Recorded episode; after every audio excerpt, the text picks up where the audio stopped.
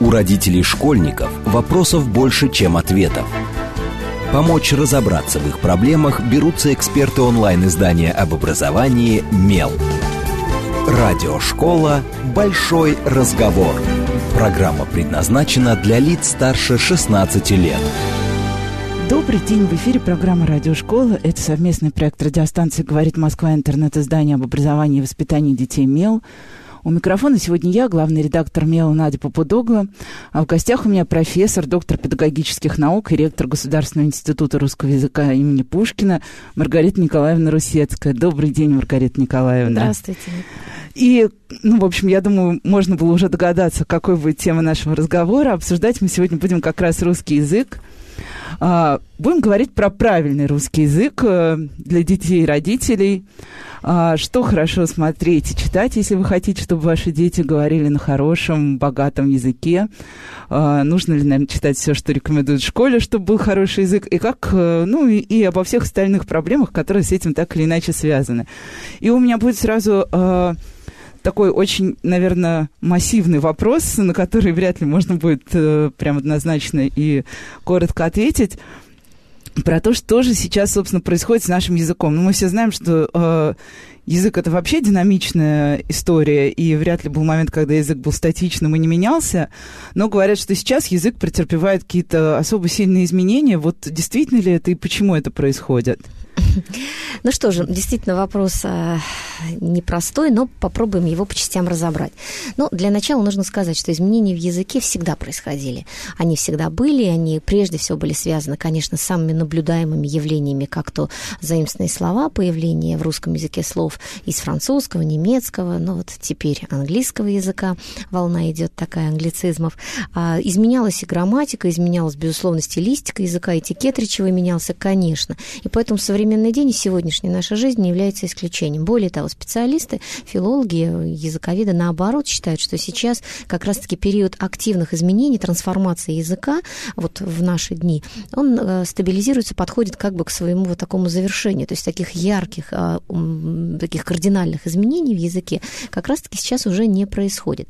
А, но а, почему же нам кажется наоборот, что с языком творится что-то невообразимое и просто катастрофа происходит? Я склонна связывать это прежде всего с э, развитием э, интернет-коммуникаций и э, то, что сегодня мы все стали писателями и читателями не только классическими, книжными, бумажными, но еще и писателями электронными. И, конечно, если говорить об объеме тех текстов, которые производит среднестатистический человек сегодня, он в разы больше, нежели, скажем, то количество письменных строк, которые среднестатистический человек, скажем, в 70-х или 80-х годах писал. Что это были? Эти были, это было, как правило, открытки поздравительные с такими довольно стандартными фразами клише, это были записки какие-то бытового характера прежде всего, да, ну или какие-то там дневниковые записи. Это, конечно, а, были очень небольшие, как всегда, как правило, очень такие личные, да, а, тексты. То сегодня интернет сделал, дал нам возможность вообще стать участниками а, огромнейшей такой лингвистической лаборатории. Мы все писатели, но самое интересное в том, что все, что мы пишем, абсолютно доступно всем. И поэтому, если раньше у нас не было просто таких корпусов текстов, да, то есть мы не могли проанализировать вот весь массив данных, ну, просто по техническим причинам, а, то, что писалось и как писалось, то сегодня это все доступно абсолютно. И поэтому, конечно, многие исследования, многие, языково, много, многие факты по а, языковым наблюдениям, они в том числе а, строятся и на данных, полученных из интернета. И поэтому, конечно, то, что э, взрослые люди, люди образованные, культурные, воспитанные, они, конечно, понимают стилистическую уместность коммуникации, скажем, в интернете и а, в классических форматах. Но молодежь, подростки, дети, к сожалению, к сожалению, пока еще вот этими стилистическими статистическими регистрами не владеют. И поэтому то, что доступно иногда в такой бытовой коммуникации, в такой дружеской коммуникации, личной коммуникации, а, оно, конечно, недоступно для публичной коммуникации, какой является интернет. И вот это, вот это основная проблема, которая, мне кажется, и приводит к тому, что на всеобщее обозрение появились, попали вот те самые и просторечия, и искажения, и какие-то даже возрастные нарушения, которые там у детей особенно, они закономерны, поскольку еще многих правил дети просто не выучили. Поэтому это вот такая специфика наших дней. Но если говорить об изменениях таких действительно отчетливых, то, конечно, прежде всего это снижение речевого этикета. А, как и все другие формы этикета в нашей жизни, речевой этикет тоже упрощается. И мы с вами уже а, гораздо проще и начинаем нашу речевую коммуникацию, и заканчиваем, и нет у нас а, определенных таких канонов, да, и обращений, ведения диалога, беседы. Все э, очень, все намного упрощеннее стало. Но, кроме того, конечно, заимственные слова, как и всегда. Как был период, вы знаете, когда в русский язык пришло огромное количество немецких языков, связанных, конечно, с военными технологиями, с морскими технологиями, с, скажем, технологиями печати, да, шрифт, абзац, параграф и так далее. Но, тем не менее, сейчас мы уже эти слова не воспринимаем как э, заимственные, как иностранные, мы им пользуемся, и они нас не вызывают раздражения. Потом был период, огромный период французских слов, которые как раз-таки были во многом связаны с описанием этикетных вещей, взаимоотношений, культуры, образования, и тоже из них многие сейчас для нас обычные русские слова. А, я часто привожу пример бутон. Э, французское слово, э, заменившее исконно русское раскуколька. Вот, э, вот это состояние Так, цветка. я даже не знала этого да, слова. Вот все, мне стало стыдно уже да, сейчас. Нет, абсолютно отнюдь. Это слово уже давно ушедшее из нашего употребления, потому что бутон оказался действительно более, ну и благозвучным, и как-то вот прижился это, прижилось это слово в языке. А сейчас, да, последние годы идет период такого засилия англицизмов, английских слов. Это действительно наблюдаемо. Я в целом считаю, что это закономерно, потому что многие слова приходят в нашу жизнь вслед за а, профессиональными явлениями, за техникой, которая а, создана и названа была первично на этом языке. И пока еще нет эквивалентов на русском языке, адекватных эквивалентов. Какие-то из них постепенно заменяются русскими словами, какие-то нет. Профессиональное общение, профессиональная коммуникация, особенно в сфере маркетинга, экономики, а, конечно, многие термины, они исключительно такие пришедшие к нам из английского языка. Поэтому многие сферы употребления английских, английских слов сегодня оправданы. Но, конечно, мы говорим сейчас о том, что многих раздражает и возмущает неоправданное использование, какое-то калькирование английских слов взамен абсолютно нормальных, работающих и эффективных русских слов. Ну, это опять-таки нужно сказать, что это, с одной стороны, больше свойственно молодежи, а молодежь всегда имела свой сленг. Каждое поколение молодежи это я бы сказала, скорее проблема отцов и детей. Знаете, наш президент нашего института русского языка, академик Костомаров, он рассказывает, какой сленг был у них, когда он учился в университете. Сейчас уже это, этих слов мы не знаем, мы никогда бы не поняли, о чем они говорят, точно как, так же, как, скажем, в нашем детстве, ну, помните, это известное а, шнурки в стакане. Да, ну, сейчас у нас никто не а понял с подростков. Абсол... Мы недавно да, тестировали как да, раз несколько фраз да. на них, они просто сидели и смотрели на нас круглыми глазами. Да, совершенно верно. Так вот, в сленге современных детей, конечно, а, очень много английских слов, пришедших из игр, пришедших из а, технологий, созданных на английском языке. Поэтому я бы, с одной стороны, относилась к этому так спокойно, потому что это те процессы, которые в языке идут всегда, но в то же время, а, как совет, если позволите, и родителям, ну, про педагогов говорить не надо, а всегда помните, что мы для детей являемся языковым образцом. И, конечно, прежде всего ребята копируют ту речь, которую слышат в семье, которую слышат вокруг себя, и поэтому, безусловно, нужно понимать, а, что период этот, этого детского такого словотворчества, подросткового сленга пройдет, но если у ребенка нет базы а, языкового, речевого развития, то взамен этого сленга вряд ли придет сам по себе красивый, правильный русский язык. Ну и тут, да, вот уже прозвучали родители и педагогов. Педагогов оставим чуть-чуть на попозже. И про родителей, да, вот мне кажется, что тоже, ну, по крайней мере, в больших городах точно происходит какое-то изменение и коммуникации родителей. То есть я вспоминаю, как говорили наши родители, у них была правильная речь. Ну, и я бы сказала, что, ну, наверное, в определенных кругах там какая-то... Э, матерная лексика, все это было за пределами квартиры. Ну, то есть вот я помню, что первое, первое матерное слово я узнала в школе в третьем классе. Сейчас э, иногда дети приходят из детсада и приносят полный букет всего, что только могут принести. Но тут понятно, родители тоже говорят уже на современном языке. Они, они говорят э, Э, больше тех слов, которые, наверное, теоретически не должны слышать дети. И как, как вот тут быть? Ну, понятно, что ты не заставишь всех себя контролировать. И даже те, кто борется за хорошую речь, однажды говорят что-то не то, а дети же схватывают моментально, особенно интенционные всякие яркие фразы, они тут же вот переходят, да, да, эмоционально окрашенные. Что тут делать? Как объяснять ребенку, где граница? И вообще с какого возраста дети начинают понимать эти границы именно в том, что и как они говорят? Ну, знаете, специалисты говорят, что а, ребенок начинает понимать а, и распознавать какие-то вот сигналы речевые еще до рождения. И поэтому, конечно, когда мы говорим о а, формировании речи у ребенка, то, безусловно, должны понимать, что она начинает формироваться с первых дней рождения. И формируется речь у человека исключительно по а, подражанию, по образцу. Поэтому, если мы сейчас не будем говорить о, нарушениях, психофизиологических нарушениях речи, когда Э, ну, в результате тех или иных сбоев ребенок не может просто вот по подражанию а, спонтанно усвоить все категории, все составляющие родного языка. Такие ребята тоже есть, но это отдельная тема разговора.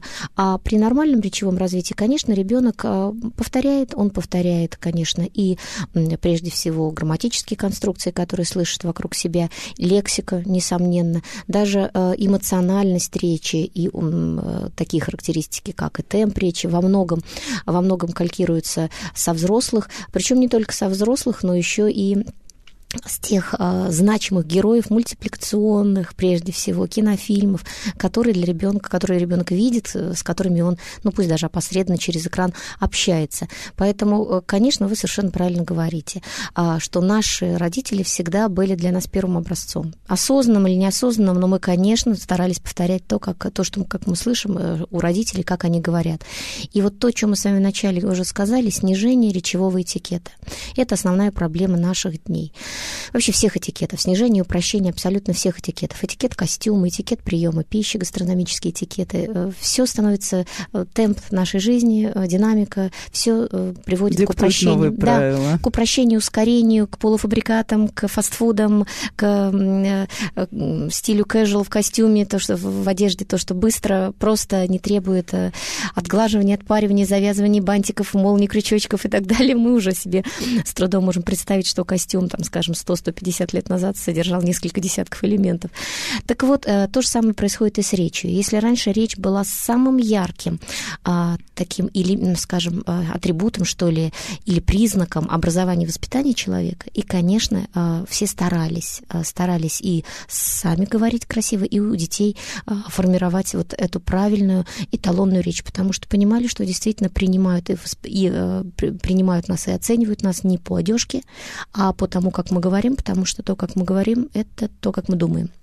И вот, к сожалению, сегодня а, то, что происходит в коммуникации, упрощение коммуникации, оно не способствует как раз-таки формированию грамотной речи у детей. И я здесь не склонна обвинять только школьные программы, стандарты, хотя там тоже есть о чем поговорить. Вы уже упомянули об этом. Я, конечно, всегда говорю, что начинается речевое развитие с семьи. И то, что предлагают ребенку родители, окружение его информационное, телеокружение, бабушки, дедушки, друзья, это первый фактор, который определяет э, то, как будет ребенок говорить красиво или не очень. Ну и информационное окружение, да, мы знаем, что любой малень, маленький ребенок сейчас э, растет не только с родителями, но и или с телефоном, или с планшетом, или с телевизором. Э, если все равно, если даже не дают гаджет, то включает телевизор, э, он смотрит так или иначе мультфильмы, и мы слышим множество упреков и обвинений Э, в адрес современных анимационных э, создателей современной анимации, что они как раз не заботятся о том, как, на каком языке говорят персонажи их э, лент, что, что из этого как раз примут дети и возьмут в обиход. Вот что происходит у нас на самом деле с тем, что смотрят дети. Компьютерные игры не будем трогать, но малыши все-таки, пока мне еще, кажется, да, пока да, еще от этого избавлены. Да, они больше воспринимают скорее визуальные образы из компьютерных игр, а речь, конечно, да, вот я по своему ребенку знаю, у него есть несколько любимых мультфильмов, он разговаривает э, часто фразами. Совершенно верно, вы правильно подметили, что дети, да что говорить о детях, если даже мы себя вспомним, но скажите, согласитесь, что очень часто бывают в жизни ситуации, когда мы вдруг ни с того ни сего взрослые люди отвечаем а, фразами Карлсона или попугая из мультфильма одноименного про 30, да, там про 38 а, попугаев, и там можем легко на какую-то ситуацию отреагировать пустяки дело житейское, да, или ботинки есть, малыша нет, или два это куча или не куча, понимаете? Поэтому мы все текстоцентричны. И вот эти фразы, а, они, конечно, с детства с нами живут. И во многом специалисты говорят, что это часть нашего культурного кода, и мы идентифицируем друг друга именно вот по этим прецедентным текстам, по знанию этих а, текстов, строк и по уместности их употребления. Так вот, конечно, и для каждого ребенка, каждого, в каждом поколении мультипликационные герои а, – это часть его мира, коммуникационного мира, это значимые для него персонажи. Ну, конечно, мы говорим уже о таких не совсем малышах, не о годовалых, да, Ну да, начиная это, с трех, наверное, Да, да, ну лет. вот где-то, ну, вообще специалисты считают, что до двух лет э, любые мультфильмы, они не полезны да, детям, поскольку они все равно не могут осознать причины следственных связей, что там происходит, и их завораживает просто картинки, мелькание, ну, музыка и так далее, отдельные какие-то образы узнаваемые. Хотя, конечно, вот я тоже наблюдаю, там, скажем, полуторагодовалых детей, и вижу, что а, некоторые сюжеты мультипликационные а, вызывают у них а, смех то есть и, и, и уместный смех, то есть там, где и я бы сама улыбнулась и посмеялась.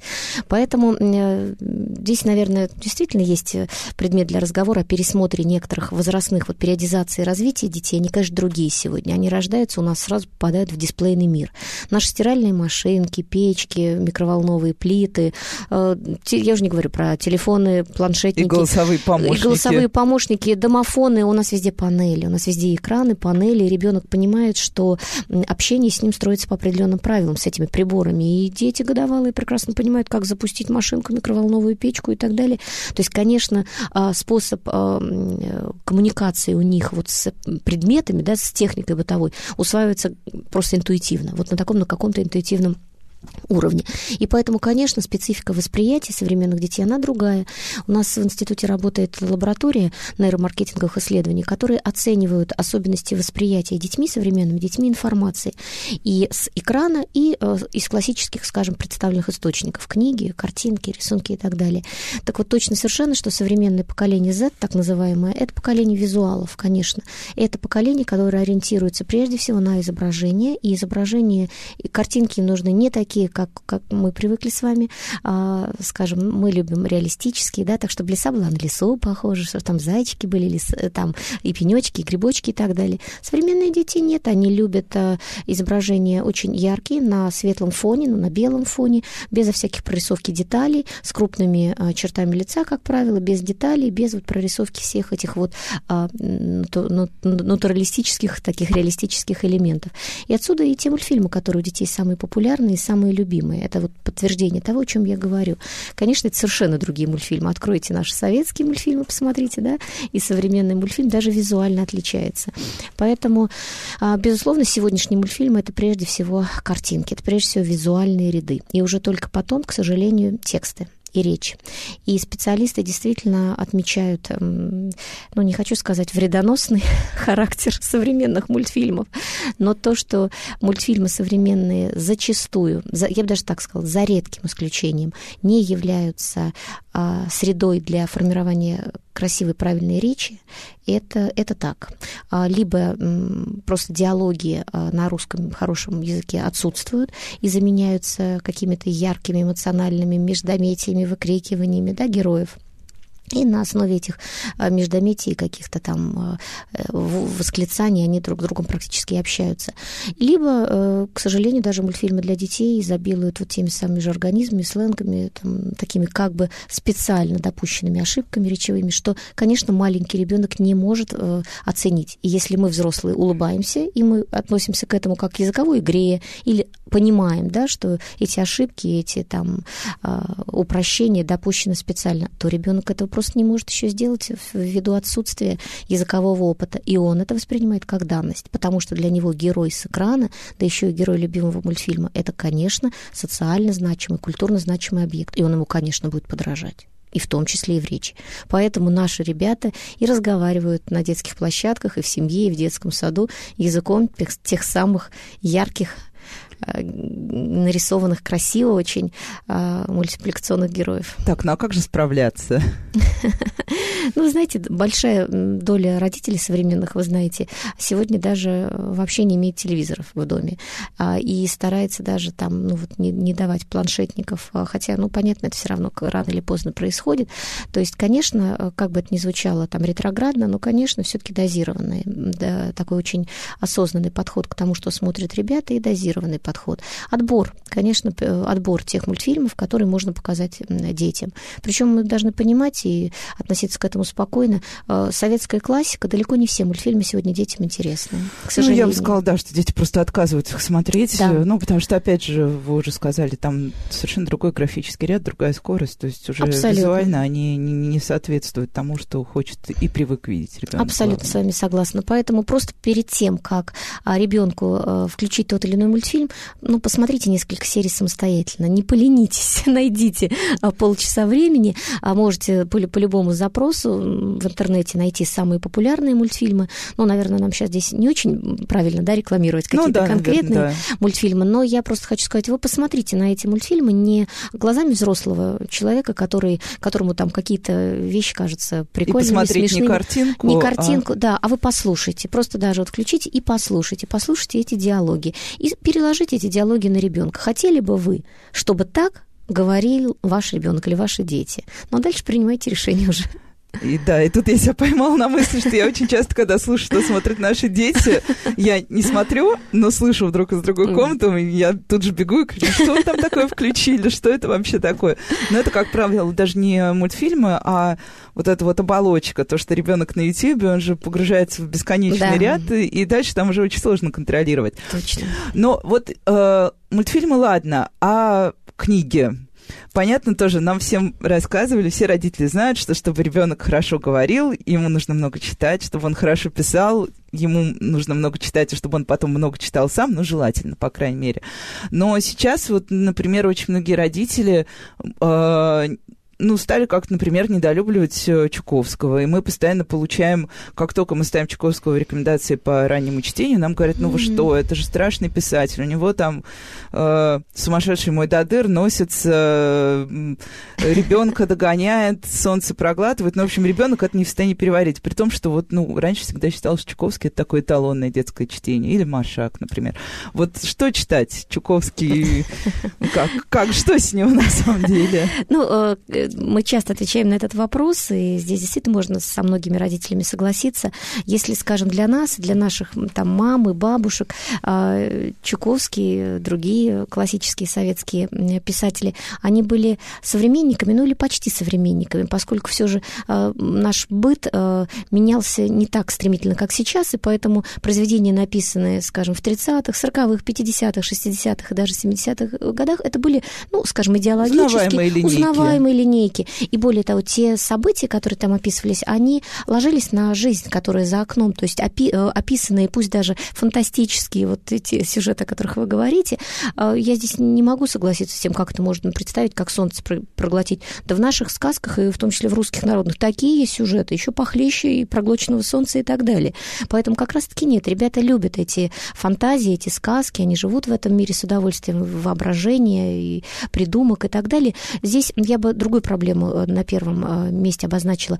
Это действительно удаленность а, э, вот и реалий. реалий. Да, совершенно верно, реалий прежде всего бытовых реалий. Но, ну, какой из современных детей а, знает, что такое Майдадыр? И почему он действительно из маминой спальни. Ну, такой пример, вот первый, который в голову пришел. Но уже нет Майдадыров, мы не называем уже вот эти умывальники, да, с тумбой, с ящиками, с зеркалом. Уже их хорошо, если у кого-то в деревне, Да мы даче. уже и умывальниками да не уже называем. умывальниками. Мы говорим, иди к раковине, ну, помой ну, руки. конечно, конечно, мы уже не называем. И поэтому, ну, это такой далеко не самый там яркий, значимый, просто первое, что пришло в голову. Поэтому, конечно, очень далеки от современных детей вот эти, эти события. И поэтому, конечно, а, как для нас они были а, книжками про наших детей, современников, и мальчики, там, ну, скажем, тот же самый мальчик в чулочках. Ну, сейчас объясните, почему мальчик в чулках?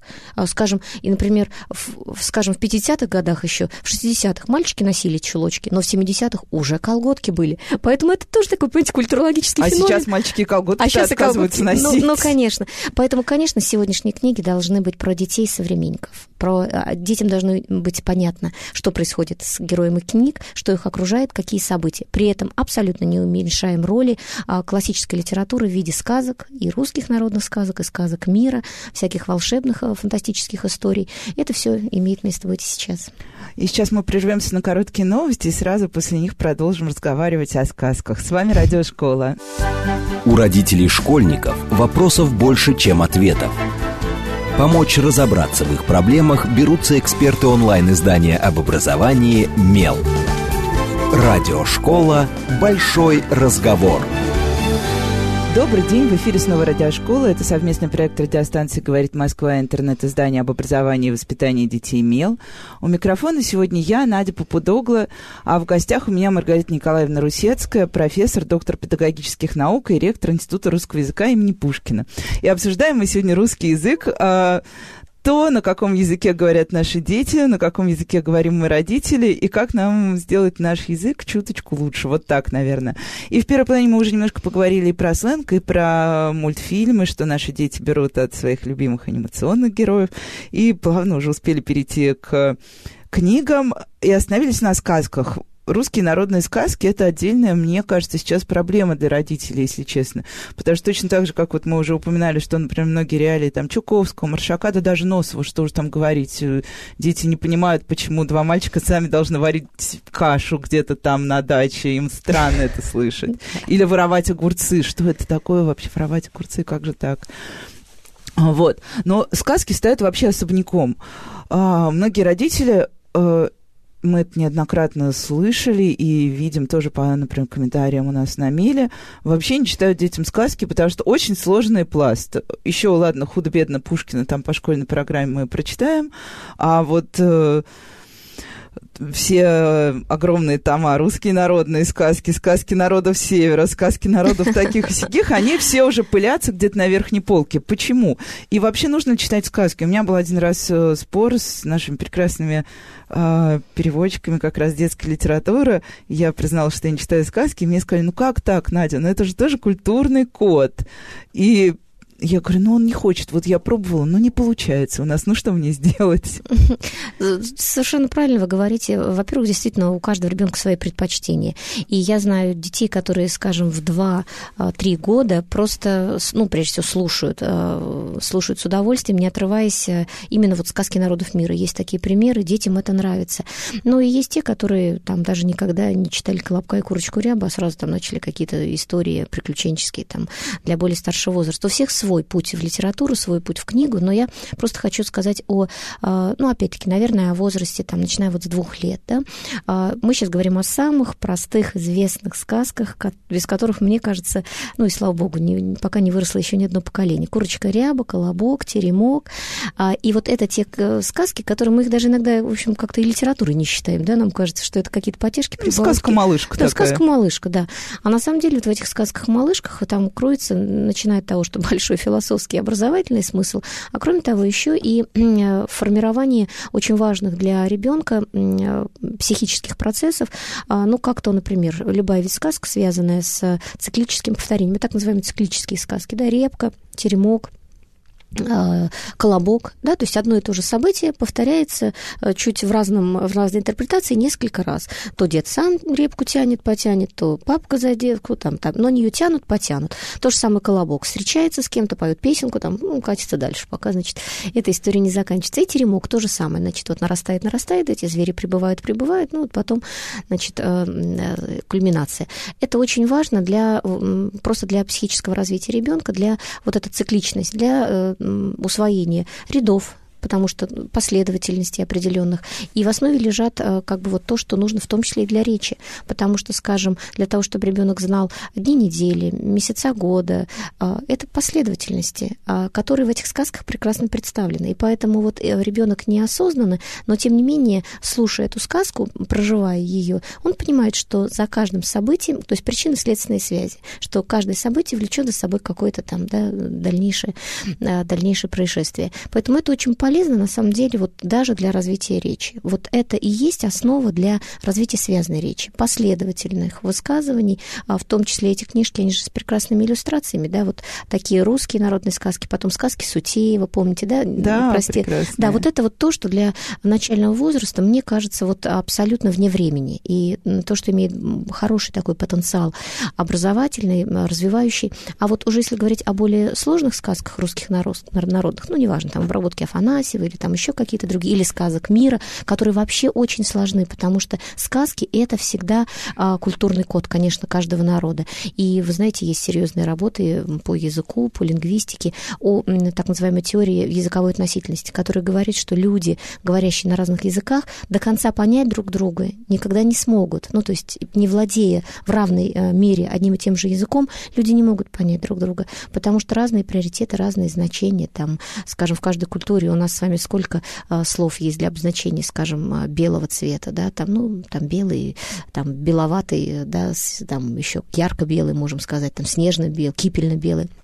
Если мы возьмем народы севера, то для них а, белый это принципиально важно, потому что это цвет снега. И у них есть там десятки, десятки наименований для снега, вот состояние снега, и э, десятки наименований для белого цвета. И это очень важно, как этот. Поэтому и вот это, это ну, один из примеров. И, конечно, все народные сказки, они замешаны вот на чувстве, на понимании, на важности вот таких вот э, культурных особенностей. Поэтому, конечно, их трудно понимать. Их трудно понимать, а если мы не понимаем чего-то, то мы это и не любим. Мы любим только то, что мы четко понимаем то, что нам приносит удовольствие. Поэтому это сложные тексты, конечно. Ну, и тут я, наверное, задам последний вопрос про младших детей, чтобы мы успели немножко поговорить еще о школьниках, подростках и педагогах. А, локобит... Так, и тут я почувствовала себя уже бессильной. А, классический вопрос любого родителя. Про логопедию? Да, логопедия. Мой ребенок не выговаривает R, L и так далее, и так далее, когда ребенка отвести к логопеду. И тоже я, например, читала какие-то материалы, в которых говорила, что в последнее время, как раз с учетом и э, гаджета окружения ребенка, и того, как мы говорим, и всего вообще, что ребенок слышит, у детей стало больше проблем с становлением речи именно с точки зрения вот э, я не знаю, как сказать, речи из не лексического запаса и того, как мы строим предложение, а того, как мы говорим физически. А, вы знаете, статистика действительно такая не очень э, радостная. Врачи наши приводят данные о том, что до 60% а, детей приходят в первый класс, имея те или, наруш... те или иные психофизиологические нарушения, то есть некоторая незрелость э, неготовность к систематическому школьному обучению.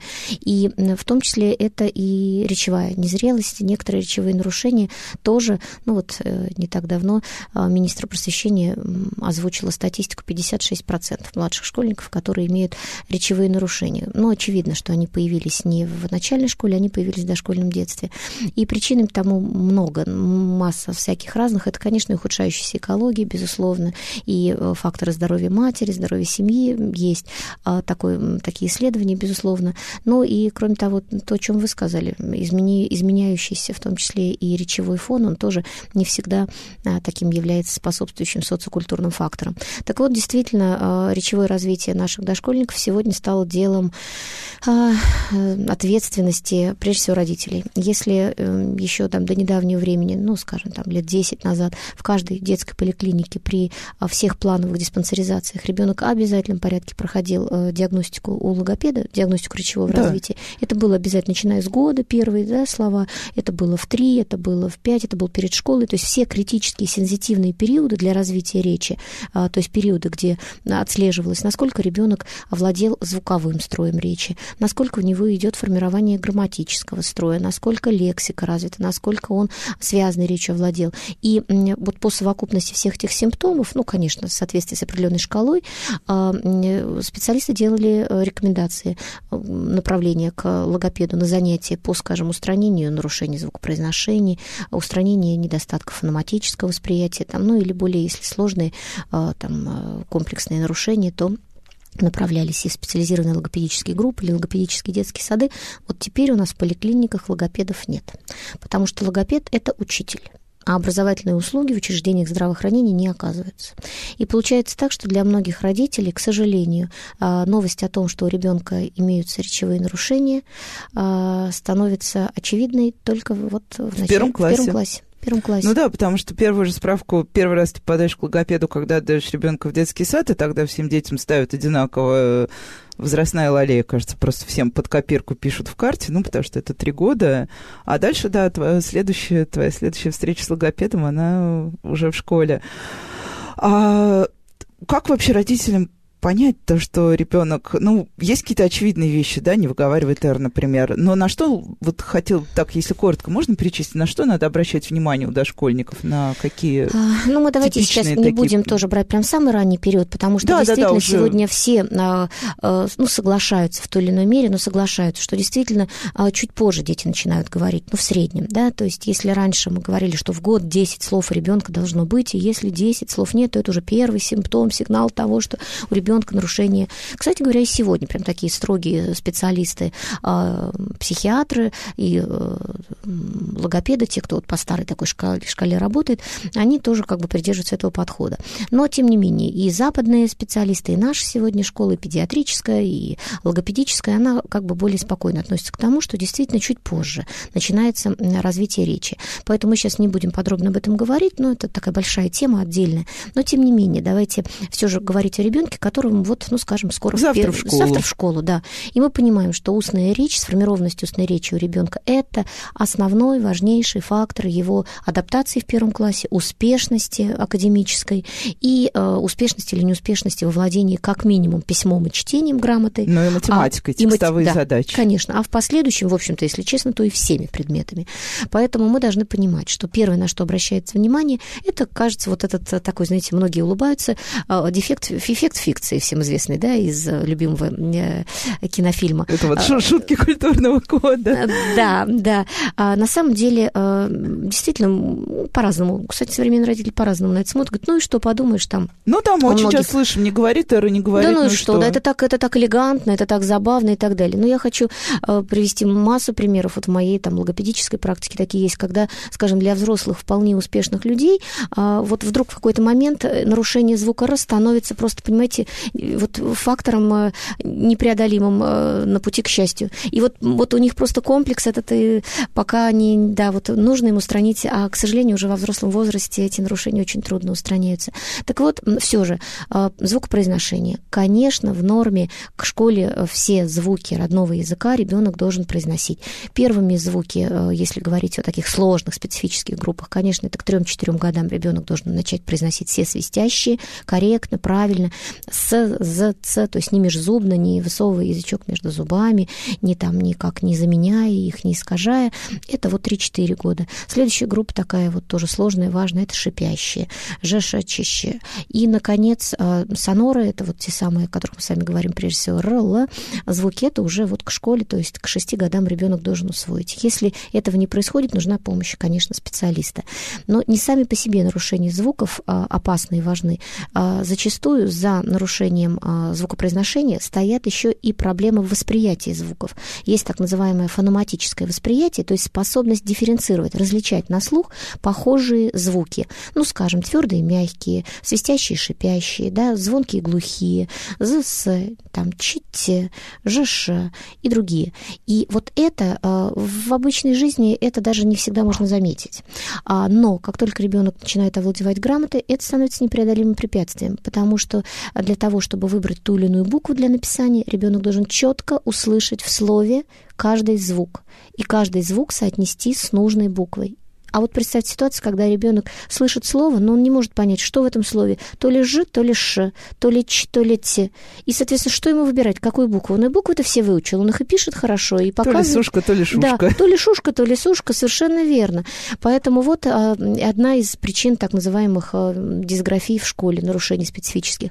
А, следующий компонент – это, конечно, грамматические категории. Это вопросы словоизменений, словообразования, умение слова соединять, изменять, образовывать и правильно употреблять, согласовывать по числам, падежам, родам и так далее. Это тоже то, что к школе должно быть сформировано. Ребенок должен точно понимать, что а, лоб, лбы, стул, стулья. Хотя, опять-таки, здесь не нужно фанатизма. Знаете, иногда на диагностике логопедической дают такие а, редко встречающиеся слова, ну, или, предположим, знаете, показывают картинку, там а, мужчина в синем костюме с толстой сумкой на ремне. Э, кто это, спрашивает логопед, пытаясь определить словарный э, запас у ребенка, да, насколько ребенок развит словарный запас. Да ребенок в жизни не видел такого синего дядьку в синем костюме с толстой сумкой на ремне. Откуда он знает, что это почтальон? Ну да, это тоже вот Поэтому про проблема, это, это проблема вопрос старого и нового. Абсолютно, это не проблема логопедии, конечно, это из другой а, серии истории. Ну а теперь уже, да, школьники, чтобы мы все-таки успели немножко о них. А, сейчас очень много говорят и пишут о том, что как раз а, то, что дети приходят э, в школу с такой, ну, слабо развитой речью, с очень сильным влиянием э, э, того, как они переписываются в мессенджерах, где, собственно, вся жизнь-то и происходит, и где нет ни запятых, ни правил, ничего, а просто а половина слов еще и визуализируется для самых младших. Это самая удобная форма. Зачем писать обезьянка, если можно Абсолютно. просто отправить картинку с обезьянкой? А действительно ли у нас сейчас у школьников есть какие-то проблемы? Тем более, что сейчас школьников, мы знаем, проверяют, у школьников есть и э, проверочный жанр, когда они должны говорить, и, и школьники по-прежнему у нас пишут сочинения. Что здесь, какие тут у нас проблемы?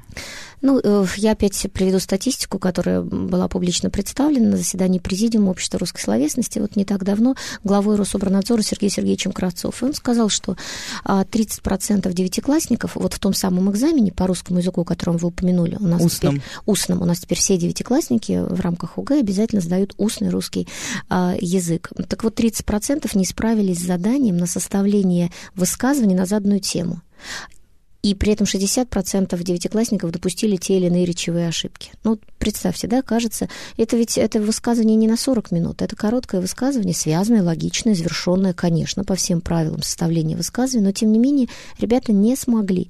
Я думаю, что здесь проблема тоже двоякая. С одной стороны, безусловно, это а, проблема формирования, собственно, устно-речевого, ну, говорения, такой практической коммуникации. Вся наша школьная программа построена таким образом, что времени не остается на ответы, вопросы, на высказывания, выступления, а, уплотнение, сжатие, максимум, такая вот максимум... Да, вот я раз хотела сказать, что теоретически девятиклассников-то школа тоже должна учить говорить. Конечно, причем не только на уроках русского языка, а говорить нужно на каждом предмете, на каждом уроке, потому что у каждого предмета свой язык, своя лексика, своя грамматика. И согласитесь, э, на геометрии свой язык, да, теорем, аксиом, доказательств, а в обществознании, например, в истории, в географии свой язык, в математике, а в физкультуре язык команд, безусловно, это своя история. Поэтому каждый предмет – это поле для развития э, места и время, и место для развития русского языка. У нас, к сожалению, вот этого понимания, осознания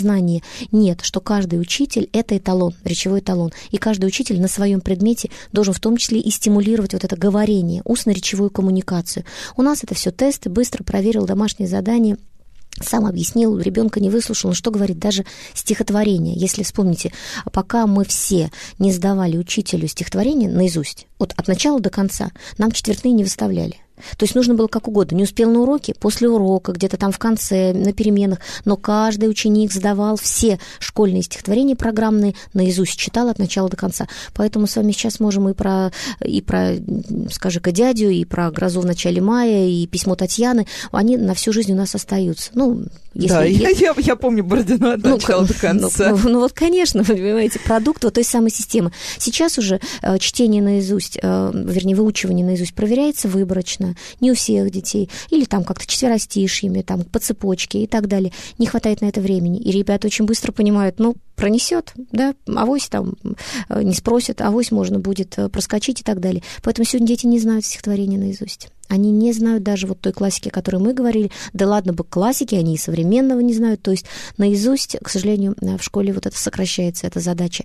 Поэтому действительно, к сожалению, школа как таковая сегодня не учит детей говорению. И мы с вами получаем эти результаты. Потом мы их получаем на рынке труда. Сейчас работодатели все жалуются на то, что специалисты, молодые специалисты, найти говорящих, а, умеющих писать, общаться по телефону, вживую, письменно, это большая роскошь, большая удача. Поэтому на первое место сегодня как раз у кандидатов на вакансии выходят навыки коммуникации, устные и письменные. Работодатели говорят, я лучше возьму не а, по диплому и по специализации, там, и всяким грамотам, заслугам и так далее, а на основе собеседования, потому что действительно способность э, общаться, вести э, диалог э, и устный, и письменный, это показатель того, что человек будет всегда готов к изменениям рынка труда, и это показатель его, в общем, интеллектуального, конечно, уровня.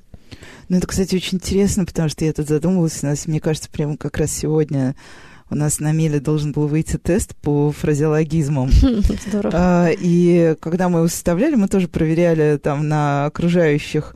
И оказалось, что, ну, какие-то даже простые очевидные вещи э, люди не знают. Выражение там «верста коломенская» только один из десяти сказал, что, что это такое подразумевается. Ну, были предположения как, какие-то, э, а если говорить о более сложных, ну, то есть единственное, что не вызвало сомнения, это был, по-моему, стрельный воробей.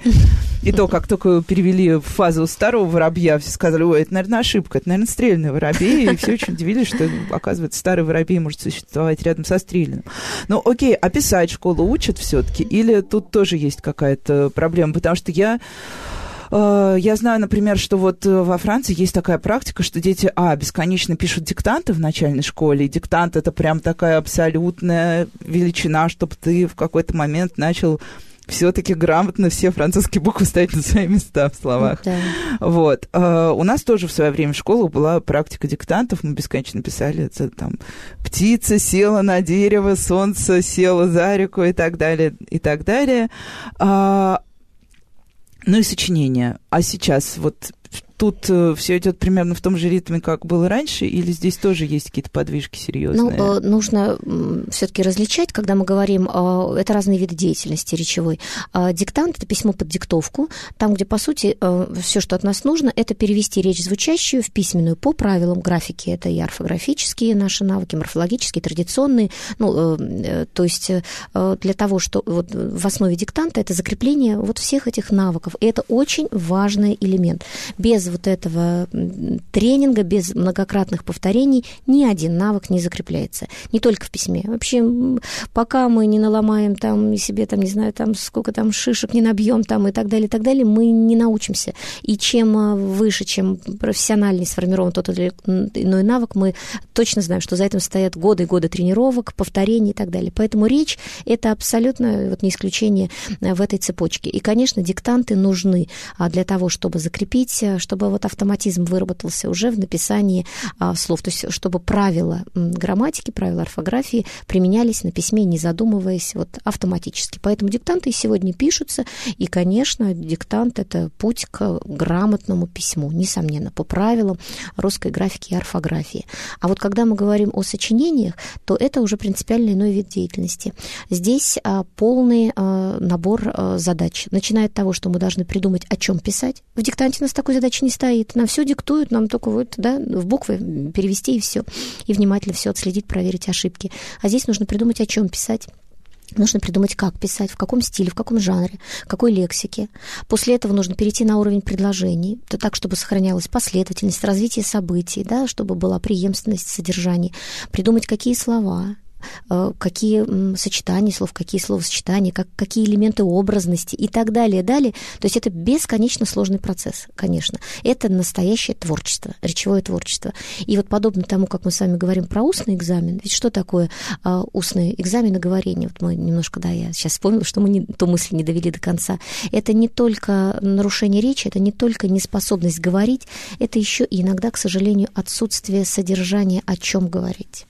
И, к сожалению, те темы, академические, классические темы, которые предлагаются детям, иногда не близки им и непонятны. Ну, скажем... Да, вот к этому было очень много претензий Конечно. как раз на ОГЭ, что темы были абсолютно вот. вне пространства и, и времени. И это, и это, скажем так, это вопрос э, не столько языковой личности, сколько вопрос кругозора. То есть насколько эта э, тема входит в круг интересов современного ребенка, кругозора ребенка.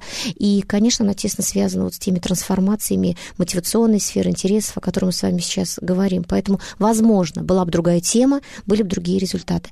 Поэтому сочинение сегодня в школе, как и раньше, конечно, учат, конечно, учат, но в одиннадцатом классе, вот то эссе, которое пишут ребята, но это, конечно, еще не полноценное сочинение, это не творческая работа, это все-таки такое вот промежуточное. Да? да, это здорово, что появилось хотя бы эссе, и я надеюсь, что оно будет э, развиваться, и мы вернемся к полноценному сочинению, сочинению размышлению, сочинению, да, такому творческому изложению мыслей, взгляда, отношений своего к той или иной проблеме.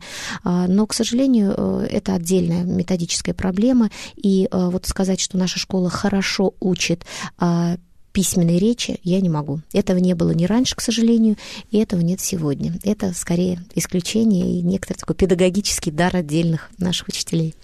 Ну, будем надеяться, что это будет нашим вызовом будущего, что ли. Спасибо большое за такой очень интересный разговор. Я узнал для себя массу нового. Вам спасибо, Надежда, за приглашение. Всегда с радостью. Спасибо. С вами была Радиошкола. До встречи на следующей неделе.